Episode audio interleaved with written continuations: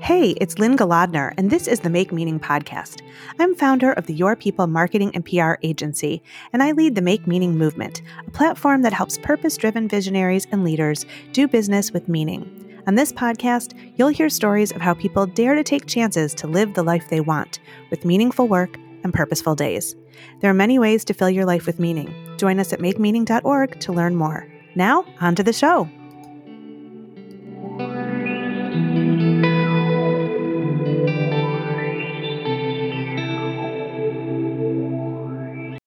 Welcome back to the Make Meaning podcast. Today, I have on the show Joel Hawbaker. He's a high school teacher, a soccer coach, and a blended family expert in Alabama. And his story has dips and turns along its way toward success. Joel speaks widely about blending families and being resilient. And I love how he teaches young people and adults that their story is theirs to write. Joel Hawbaker, welcome to the Make Meaning podcast.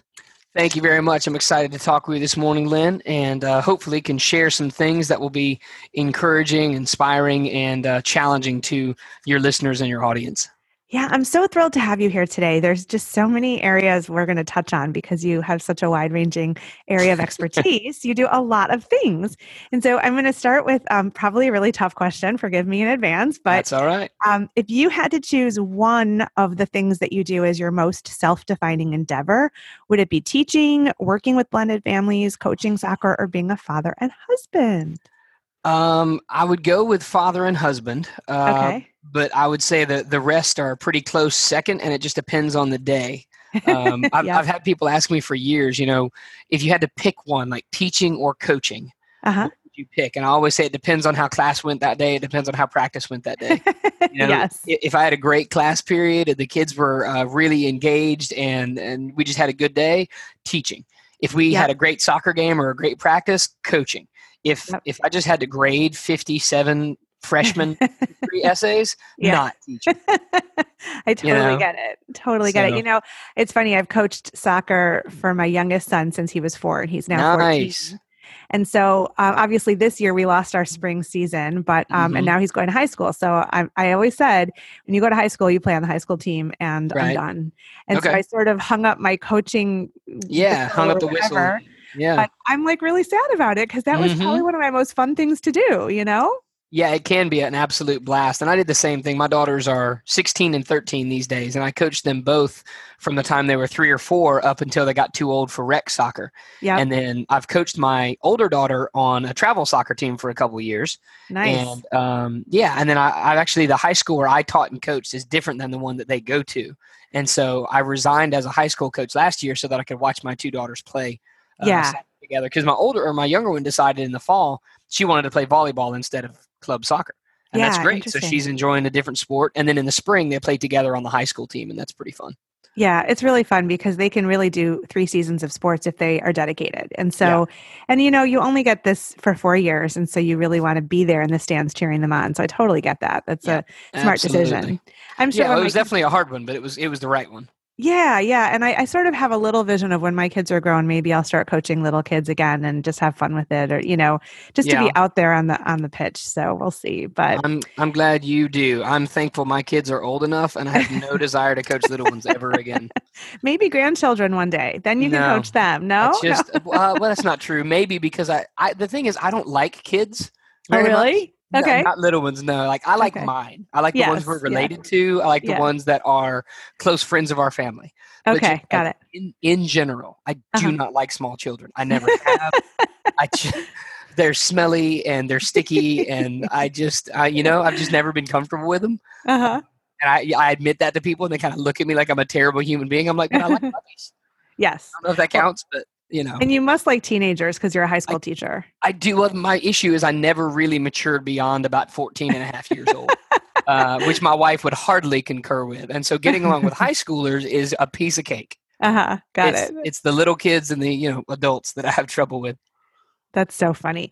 All right, so I want to dive into your story. So um, let's start with your role as a blended family coach. So I want to ask you what that means and how you work with families. Sure. So um, the thing with blended families is that I'm I've been part of one most of my life. My parents split up when I was in middle school, Okay. And uh, about a year later, my mom started dating uh, Brian, a guy that I still call my stepdad, even though they never married. They dated for I'm not even sure how many years, and he's mm-hmm. still a, he's still a part of my life. We still check in with each other and and that sort of thing. Um, mm-hmm. And so that was when my blended family journey started when I was 13 or 14 years old. And mm-hmm. then as an adult, uh, I got married for the first time when I was halfway through college. Uh, I was 19. Okay. And um, she and I were married for eight and a half years. We had our two daughters together. And then mm-hmm. we divorced about 10 years ago. And then I've been remarried for six years. She's been remarried for about six and a half. And we live mm-hmm. two miles apart in the same mm-hmm. small town in Alabama where we both grew up, where there's okay. like less than 30,000 people here. So everybody knows everybody. Sure. Um, you know, my, my kids probably don't enjoy it as much as I did because um, we have a distinctive last name, Hawbaker. And so you can't, like, if you mention our last name, uh-huh. pe- people know who you're related to, for good or for bad. Uh-huh. And um, and so we we really had to figure out how to make it work. We had to figure out how we're going to get along because she and I agreed like neither one of us is going to move away until the kids are in college. Right. Because we, we want our kids to have both of us and we don't want it to turn into some ugly, well, if one of us moves, where do the kids go kind of custody battle. Yeah. And, yeah. and I hope people listening to this don't hear me condemning them if that's what happened in their families. Right, I'm just telling right. you what we chose to do and how it's worked out for us. Yeah. Um, and so uh, about uh, about three or four years ago, I got into professional speaking in addition to my my high school teaching and my coaching and stuff, uh-huh. um, because I love it. I love being on stage. I love being in front of an audience, and I uh-huh. tell people all the time, the hardest audience in the world is a group of tired, jaded fourteen year olds on a Monday morning. yes, yes. If, if, I can get them interested in things like World War One, uh-huh. if you put me on a, on a stage in front of an audience of paying adults who want to be there to learn, like that is a piece of cake. Right, right. It's a hundred times easier. So, but I do. I, I, love being on stage, and so I focused a lot on leadership for the first couple years. Um, mm-hmm. I wrote an ebook about my dad and leadership lessons he taught me. Mm-hmm. I wrote a full length book about leadership, uh, like gospel centered uh, servant leadership, and. Mm-hmm. Um, and, you know, did pretty well with those. That was a lot of fun. But I really just felt this tug toward the blended family space because there just aren't a lot of people doing that and it's, it's so it's not just step families it's also families with foster kids or adopted kids mm-hmm. um, or things like that because those are those are part of our family as well my older brother has two biological daughters and then a, a foster son mm-hmm. and then uh, i've got some in-laws who have two biological sons and then two adopted kids from overseas Oh, so wow. those are different kinds of blended families. Yeah. And so I've learned a lot of lessons from them. We've learned a lot of lessons in our own blended family. We've got mm-hmm. tons of friends who are divorced and remarried. And the issue is there are eight gajillion uh, resources for families. Mm-hmm. There's parenting books coming out of people's ears. I mean, and it's great. Mm-hmm. But there is a tiny fraction of a percentage of that for blended families. And so, yeah, yeah. you know, my goal is just to step into that gap. It's interesting. So, okay, just full disclosure, I also am part of a blended family. So, mm-hmm. I was married to my first husband for eight years. We had okay. three wonderful kids, and uh, we divorced when they were, excuse me, two, four, and six. Okay. And so, my kids, who are now all teenagers, have lived most of their life shuttling back and forth between two homes, also two yep. miles apart, by the way, um, yep. which is nice. nice. and you know yeah, easy. that's very similar to our story. That's good yeah you know and it's interesting i mean we've had our we've had our differences over time and we've gotten along over time and it's been a real journey but i do feel that you know there's such a there is still a little bit of a judgment about divorce out oh, there oh, yeah. and then i think people assume that if you remarry um, everything's just going to be easy and quick and everybody meshes and i have i happen to know some families who did not blend and right. so, you know, not only is it hard to be married to somebody, but then when your kids don't like the other spouse or each other, it's like, what are we doing? It's like total right. chaos, you know? And so yeah. I do, I mean, I feel really lucky that ours really blended well and, and we feel cohesive, but, um, and frankly we've been to things recently we had some graduations an eighth grade graduation a high school graduation and so you know my ex and my husband and i all sat together i brought folding chairs for everybody and it's really nice when that can happen but mm-hmm. i know mm-hmm. it doesn't happen all the time so like i'm wondering right. from your expertise what do you think is the key to blending families and actually building that cohesion it's a great question. I, I, wish there were just one easy key, but there's a couple things that I'll share. Um, and I appreciate you sharing about some of your story because I think it's great for people to know uh, a couple of things that you said. And one is that there is still this stigma about yeah. divorce and remarriage because eh, whether we mean to or not, anytime you mention that you've been divorced, in most people's heads, the first question they go is, well, what happened? Right. Like they right. want to know why. And that's natural curiosity, but it's also, I don't know if it's tinged with a little bit of Schadenfreude, like where we just enjoy other people's suffering and heartache. Yeah. Um, or if it's just because, uh, you know, maybe they're trying to learn or whatever it may be. Maybe it's just nosiness. I know that's the issue for me a lot of the time.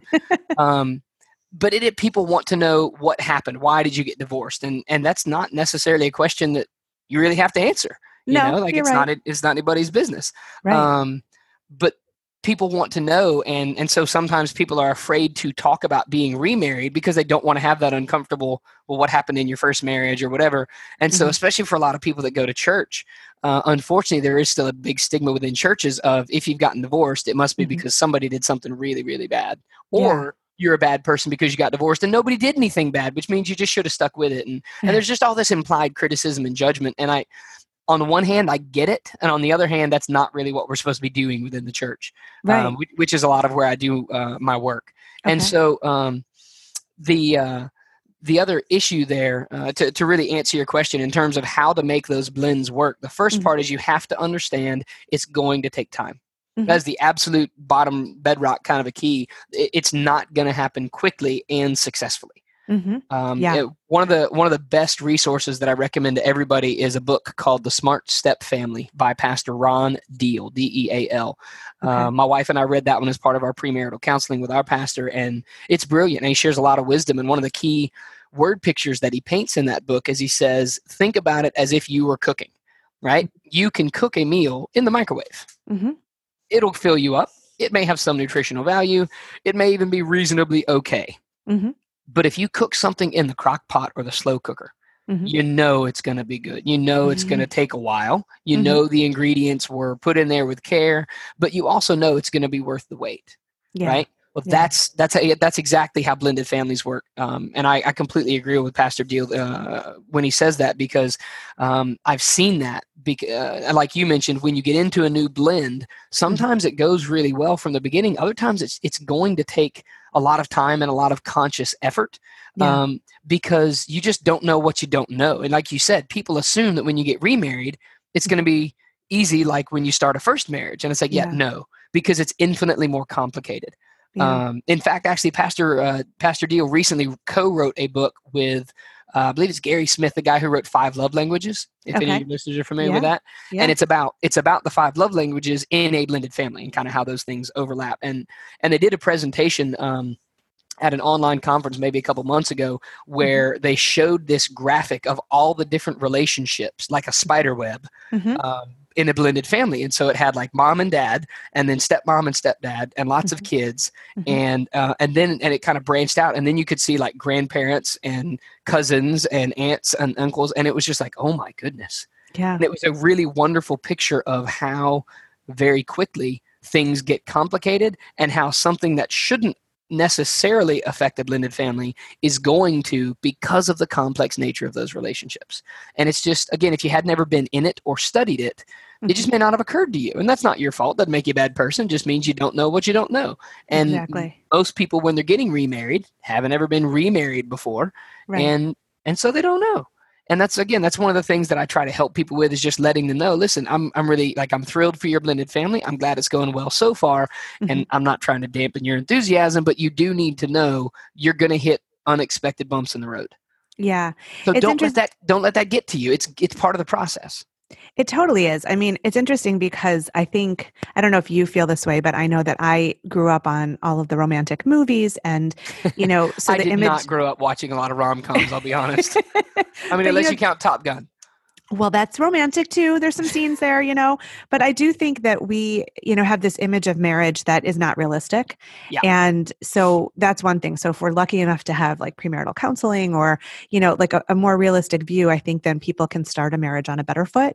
But Yeah. so, you know, but in America, I mean, we really are, you know, have this like rose colored image of marriage, which makes it, you know, understandable when it doesn't work because that's not Right. reality.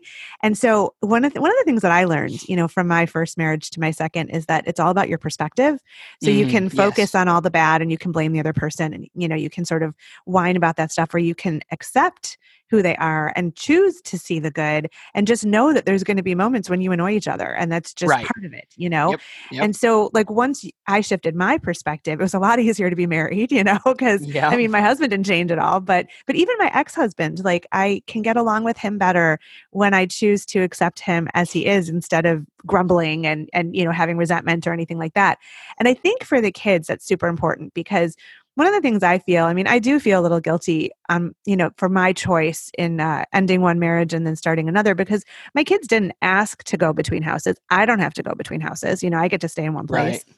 And so I try to really have compassion for them because they, you know, they don't deserve any of that. You know, they're right. and they're yep. wonderful and I'm so grateful to be their mom. So I don't want to complicate their existence, their presence on, you know, by by being selfish and being, you know, resentful or anything like that. Right. I think that's really important in blended families and remarriages that I think that the adults need to be the adults and remember mm. that that, you know, the kids really I don't know if you agree with this, but the kids have to be the focus if you want things to blend and you want to take into account everybody who's a part of that. Yeah, no, I, I agree with, uh, with you know everything that you said there, especially about how once we change our perspective, then everything shifts. Not because the other person's changed, but because we've changed how we view them. Sure. Uh, in, in fact, uh, so I have a resource that I share. It's called the Ten Commandments of Blended Family Life. Okay. And um, I'm actually writing a book that will have the same things in there. I recently wrote a, uh, a devotional that we're working on getting published that, that talks about a lot of those things. Mm-hmm. And one of them is actually, you touched on a couple of them when you were speaking there. One of them is the adults need to be the adults. Yeah. Um, and another one is um, choose to believe the best about the other household because sure. what, what we believe is our choice like we really do get to decide what we believe to be true right um, to a large degree and so the thing is you get to choose what it is about the other person that you focus on if you choose to focus on the hurt that they caused you or the bitterness that you have toward them yeah it's going to make it real hard to get along but if mm-hmm. you choose to focus on the good things about them, you know what? Even though I disagree with some of his decisions, I know that my ex husband loves our kids and wants to be a good father. Well, that's yeah. gonna, that's going to give you a much more generous interpretation of all of his actions and words. Even if you don't agree with them, you you really do choose to believe that he has their best interests at heart, even if it's not how you would have done it, right? Absolutely. And and that can go miles towards building a better blended family for people. Um, and yeah, I, I, agree. The kids need to be one of the main focuses. Um, actually, um, recently had a, an online conference and another great couple who works in the blended family space their names are gil and brenda stewart uh, mm-hmm. husband and wife team and they do some great work and um, they share a, a, a, phrase that's really good because they're both you know they're remarried and got kids and they said mm-hmm. if you don't have the marriage you don't really have anything mm-hmm. and mm. so one of the big focuses has to be on making sure your marriage is strong but at the same time you don't do that at the expense of the kids right, right. the, the yeah the, the children's well-being absolutely needs to be uh, at the front of a lot of your thinking because like you said um, the they didn't ask for it mm-hmm. and and so they shouldn't have to suffer for it any more than uh, they're going to just by the nature of having two houses and stuff um, mm-hmm. I'm trying to remember who it was I spoke with recently that said something really great about it as well. Uh, it was another person that I interviewed for our online conference, and they said um, the thing about a divorce is a divorce ends a marriage, it does not end a family. That is a great phrase. I love right? That. I told him I was going to steal it. Now I got to remember who it was so I can give him the correct. I mean, I'm a history teacher, so like I need to be able to cite my sources with footnotes and stuff. And this is, I can't remember who it was. I'm looking around. It, it may have. I think it was a lady named Judy Graybill, who is also a blended family coach. Uh, okay. It was either it was either Judy Graybill or Sarah Pendleton because it was one of those two ladies that was on our conference. So, um, but yes, I love that phrase. I think it's fantastic.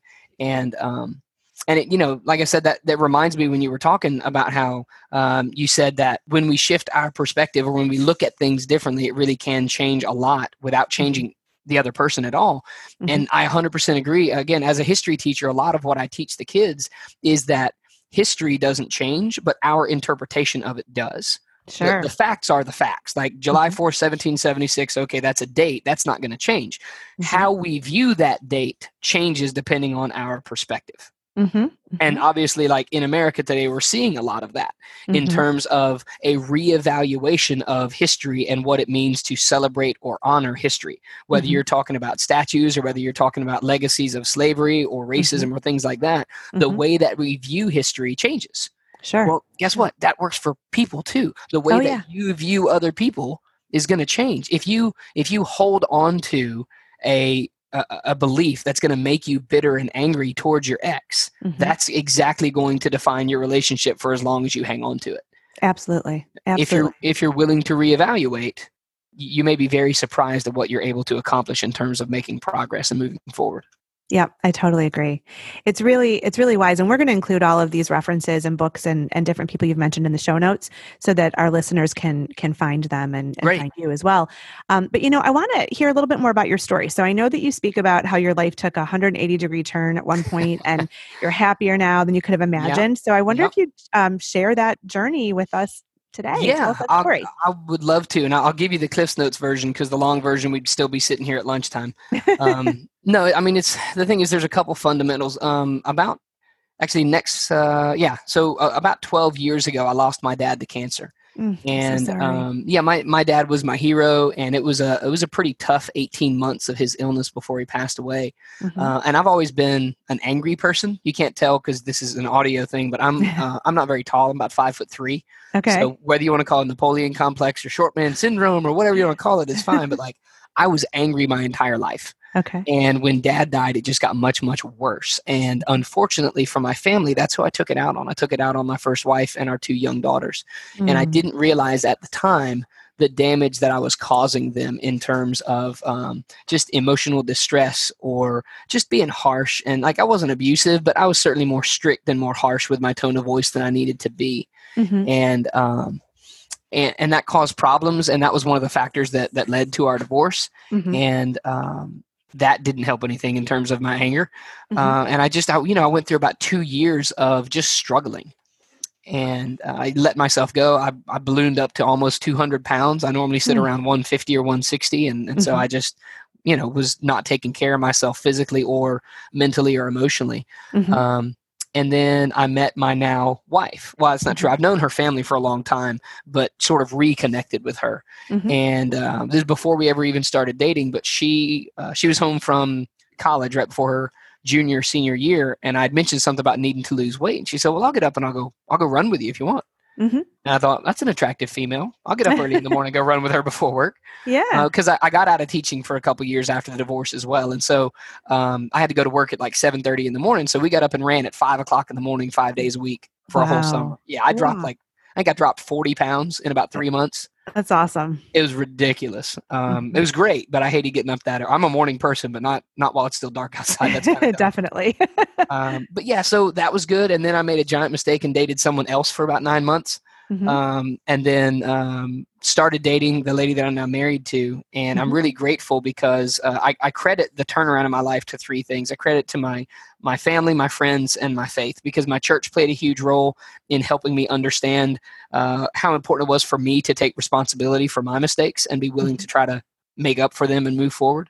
Mm-hmm. Um, my you know my parents were there my uh, my mom was there and my brother and my sister and my family were were supportive mm-hmm. um, and then you know I had a, a group of close friends that uh, that supported me as well and uh, and now my wife is uh, again she's like I, I, tell everybody all the time too being a step parent may be the single hardest gig in the world because mm-hmm. you have all of the responsibility you've got to pay the bills you got to drive the kids you got to fix the lunches when they're little you got to help with the laundry and you have to do all the parent things and you are mm-hmm. guaranteed literally zero of the love, affection, respect, or appreciation. You uh-huh. get all the crap and you are uh-huh. guaranteed nothing. Right.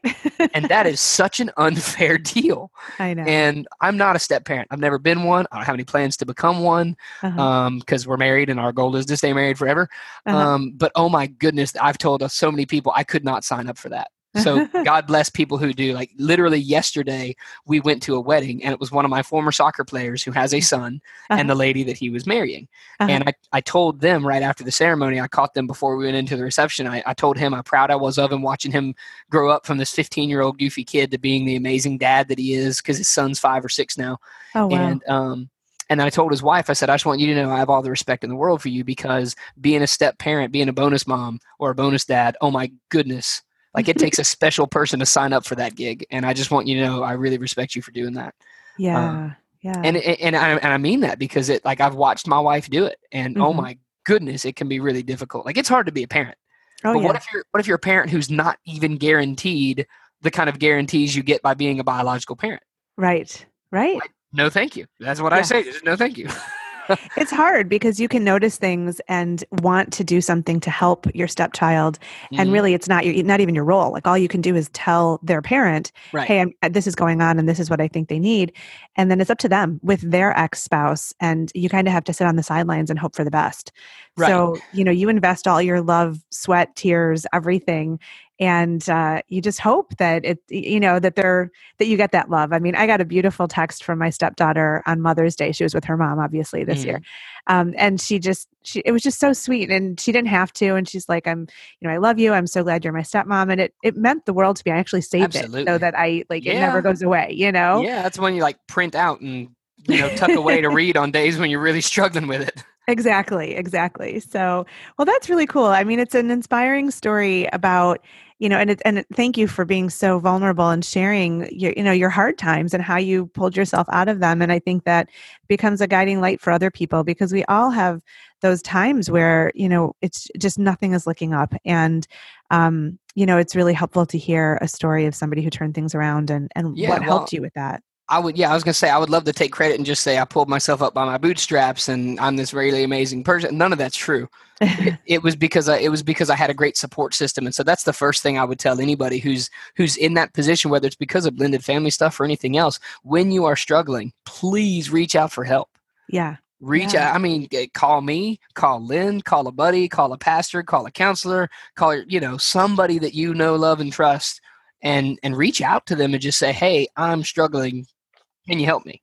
Yeah. Like, that's the single most important thing you can do. And, and I, I have to remind people that's not a sign of weakness. It's a sign of wisdom to yeah. recognize your own limitations. So one of my favorite books of all time is Mere Christianity by C.S. Lewis. And there's a great phrase in that book where he, he says this. He says, if you won't reach out to that which is stronger than yourself, what can you reach out to for help? Mm.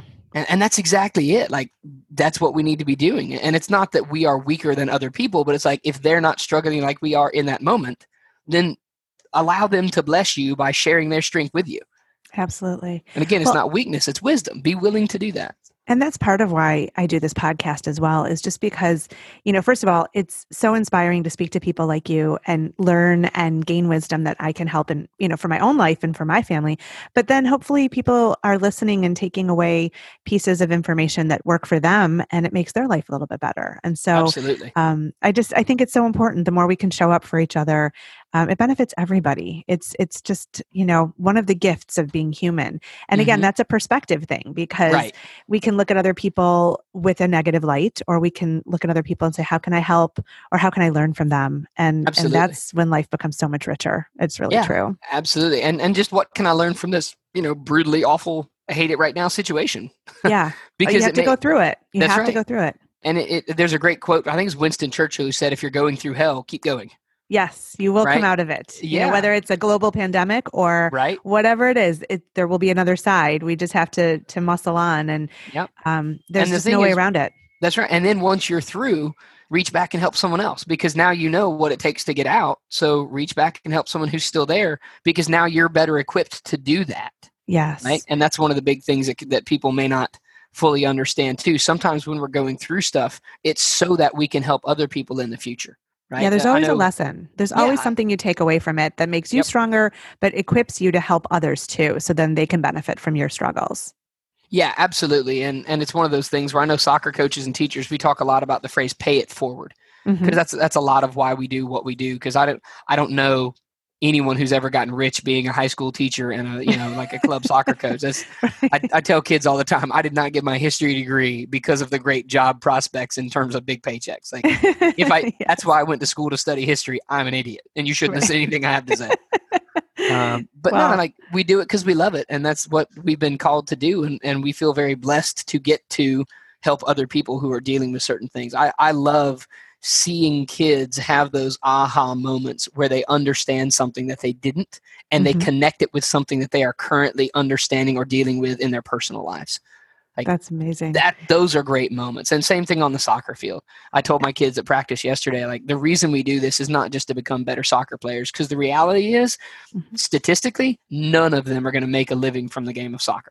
right. So what right. are what are they doing, spending all their time, energy, blood, sweat, tears on the field, and why are their parents paying money? Well, the mm-hmm. answer is for you to become better people using mm-hmm. the game of soccer. I've, I've got a buddy that I played with in college, and he was interviewed for a coaching book that I've read, and he says mm-hmm. something great. He said, The thing is, what we're doing is teaching life lessons. Soccer is just a medium that we're using. Yep. And that's yeah. exactly it. And it's the same thing with everything that we're doing here. History class is great. You need to learn some history. But really, more importantly, you need to learn life lessons through the history. Right. You know, what mistakes were made in the past, how we can not make those mistakes again. Also, learning how to learn is part mm-hmm. of being in school, just so that you can be Amen. a lifelong learner and be curious and mm-hmm. and just not take something at face value, but really scrutinize it and turn it around. And yes, and what can you take away, and how can you then make a difference? How can you yep. make the world a better place? so I agree. I have a couple questions both about teaching and soccer. And so okay. one question I wanted to ask you as a teacher, you know, you become a role model in the lives of young people and it's such an important role and unfortunately so undervalued in our country. Um, I mean, I'm so sorry about that. And I actually have my oldest is going to college in a few weeks and he uh, wants to be a math teacher. And so I, nice. I mean, I love him and admire him for doing it. And he's so passionate about math and he loves seeing those aha moments. But, you know, again, it's, it's blood, sweat and tears and it kind of thankless, but, but, you know, we need these, these passionate teachers. So what do you think is the most important message for teens as they're trying to figure out who they are and what kind of life they want to build? You know, I'm sure you've encountered so many in your career. So what is that most important message for them? Um, uh, there's so there's a couple things. One you already touched on, and that is the idea of having a growth mindset, um, being willing to learn how to learn, mm-hmm. so that you can be a lifelong learner. Uh, mm-hmm. One of the mm-hmm. big things that I need kids to understand is that the purpose of education has nothing to do with a paycheck. Mm-hmm.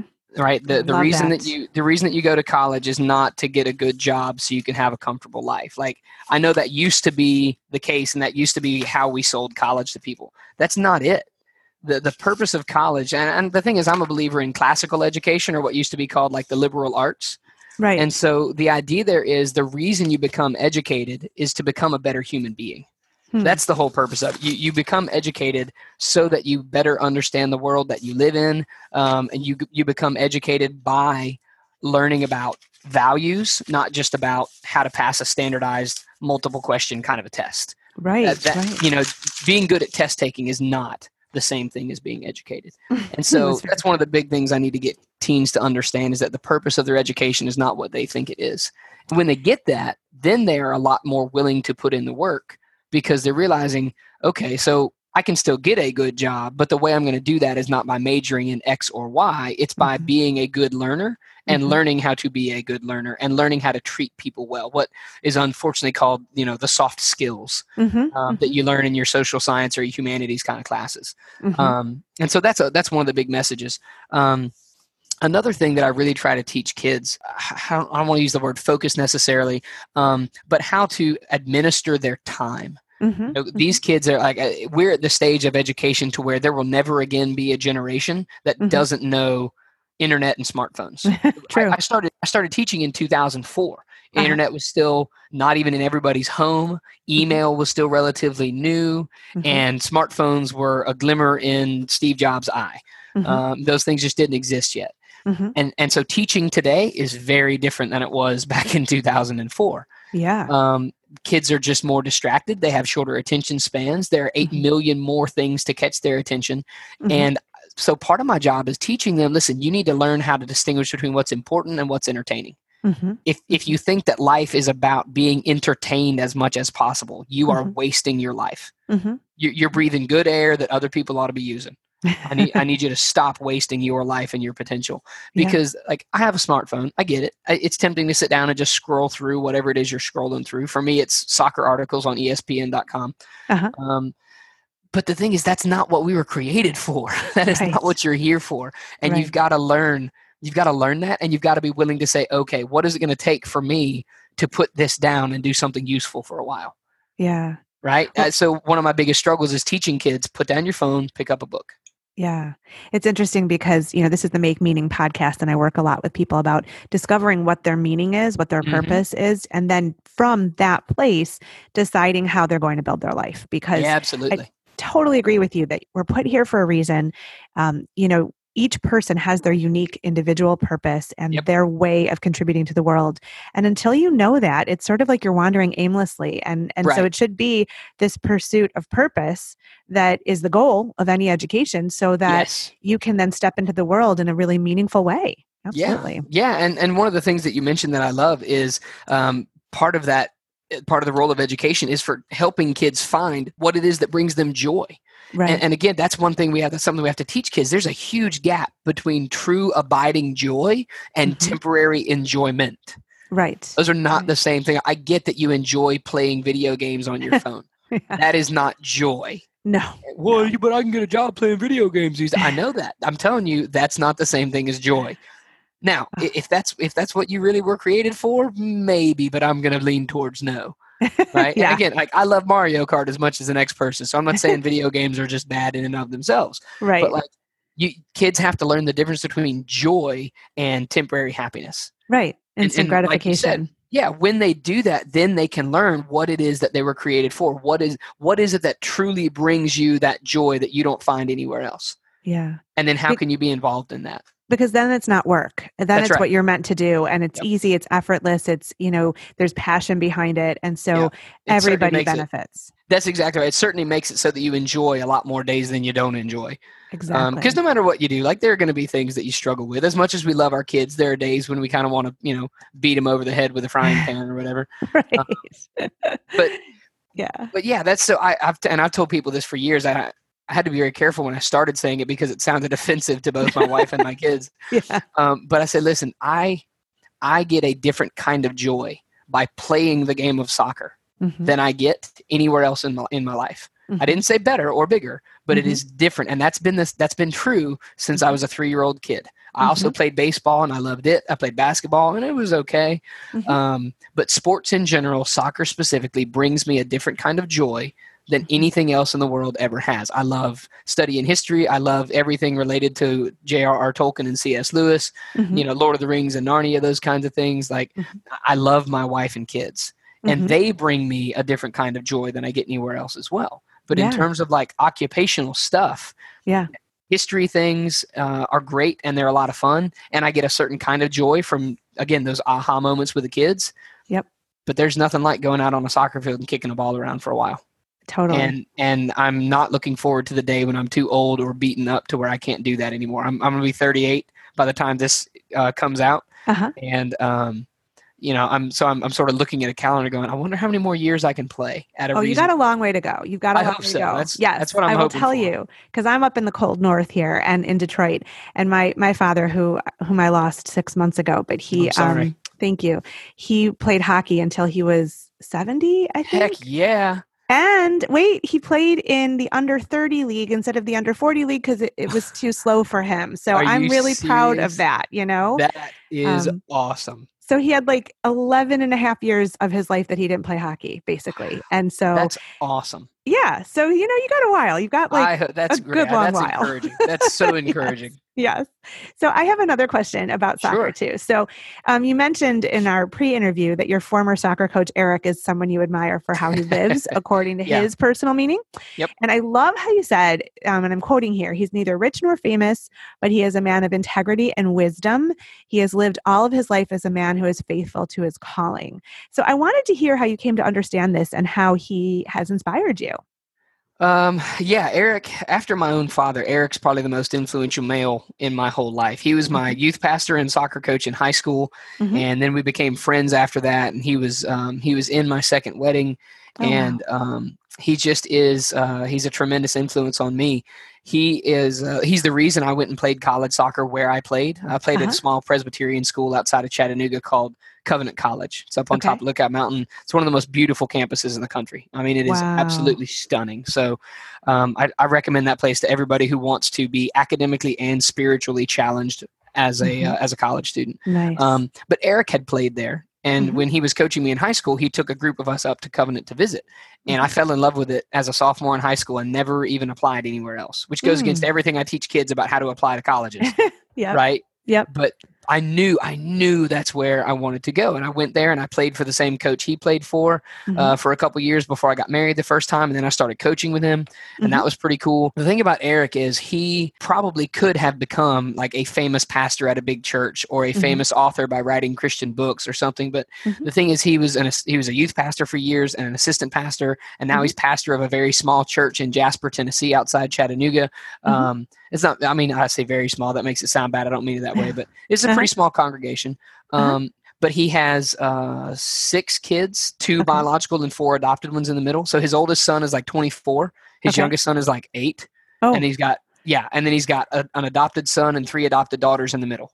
Wow, amazing! And and that's the thing. And his wife played basketball at Covenant. That's where they met. Uh-huh. And what they have spent their life doing is ministering to their communities. Uh-huh. They've they've never been in it for money. They've never been in it for fame. What mm-hmm. they've done is they've taken care of their family and they have taken care of the communities where they were, whether that was here in Anniston where I live, or mm-hmm. in Chattanooga when they were in college, or mm-hmm. in Jasper now that they're doing it up there, mm-hmm. uh, or when they were in St. Louis when he was in seminary. Like that's what they do. Is uh, he he lives out what he says he believes. He loves other mm-hmm. people. He takes care of other people. He ministers to them.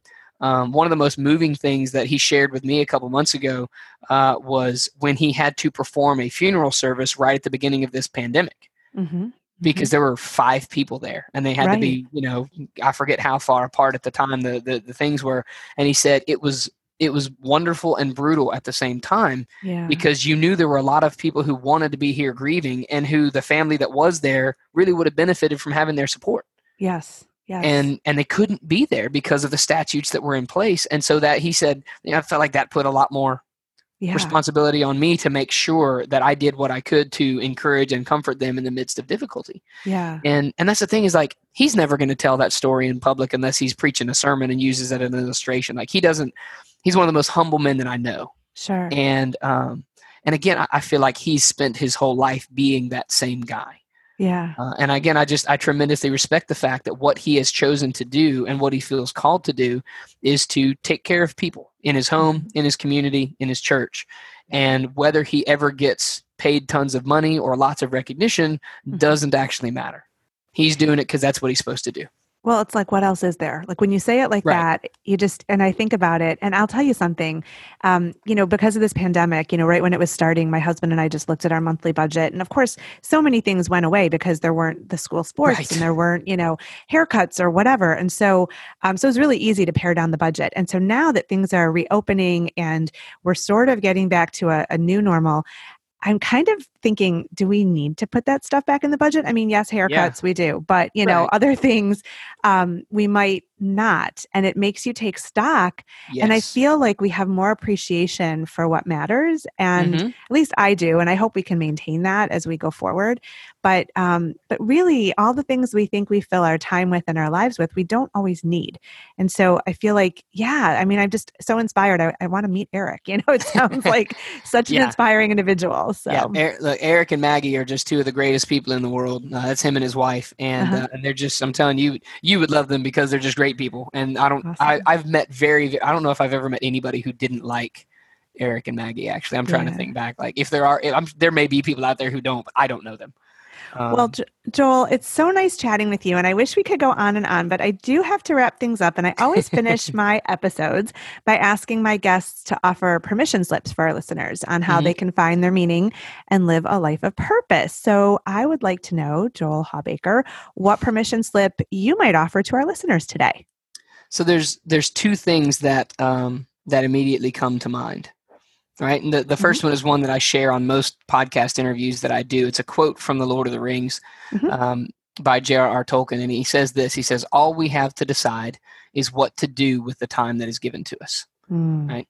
And I love that quote because it's it's a hundred percent true. Like we all have the same amount of time in a day, mm-hmm. and um, and so that leads to the second part, which is to spend your time doing things that serve others and bring you joy mm-hmm. right because that's where you will find what your purpose is i don't i don't know if people realize this my high school students certainly don't yet our purpose is never selfish mm-hmm. Mm-hmm. our purpose in life is never to serve ourselves if that's like if if what you're pursuing is your own stuff mm-hmm. that's probably not going to bring you the kind of joy that that you're looking for. Mm-hmm. Uh, you may think it is because the I mean, we've all heard about people who you know chase the end of the rainbow or they're always looking for the next big thing or whatever it is i got to get the nicer car i got to get the newer phone or i got to get the whatever it is and then mm-hmm. you find out that's not that doesn't actually bring you the joy you thought it would right that's right, it's because you it's because you weren't meant to serve you mm-hmm. and so i would encourage you find ways to help other people and mm-hmm. in doing that you will discover what it is that brings you joy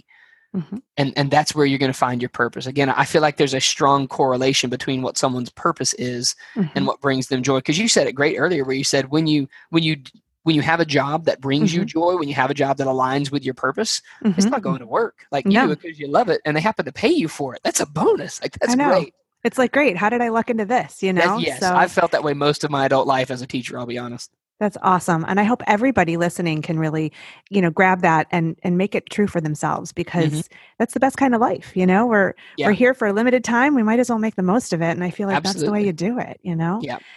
Well, Joel Hawbaker, it's such a pleasure to speak with you. Thank you for being on the Make Meaning podcast. Yeah, Lynne, thank you. It's been a pleasure. I've had a great, great time talking with you. Thanks for listening to the Make Meaning podcast with Lynne Golodner. You can find us wherever you listen to your favorite podcasts. If you like what you've heard here, join us over at makemeaning.org to discover how you can add more meaning to your life. And hey, if you like our conversations, please subscribe and share this episode with the meaningful people in your world.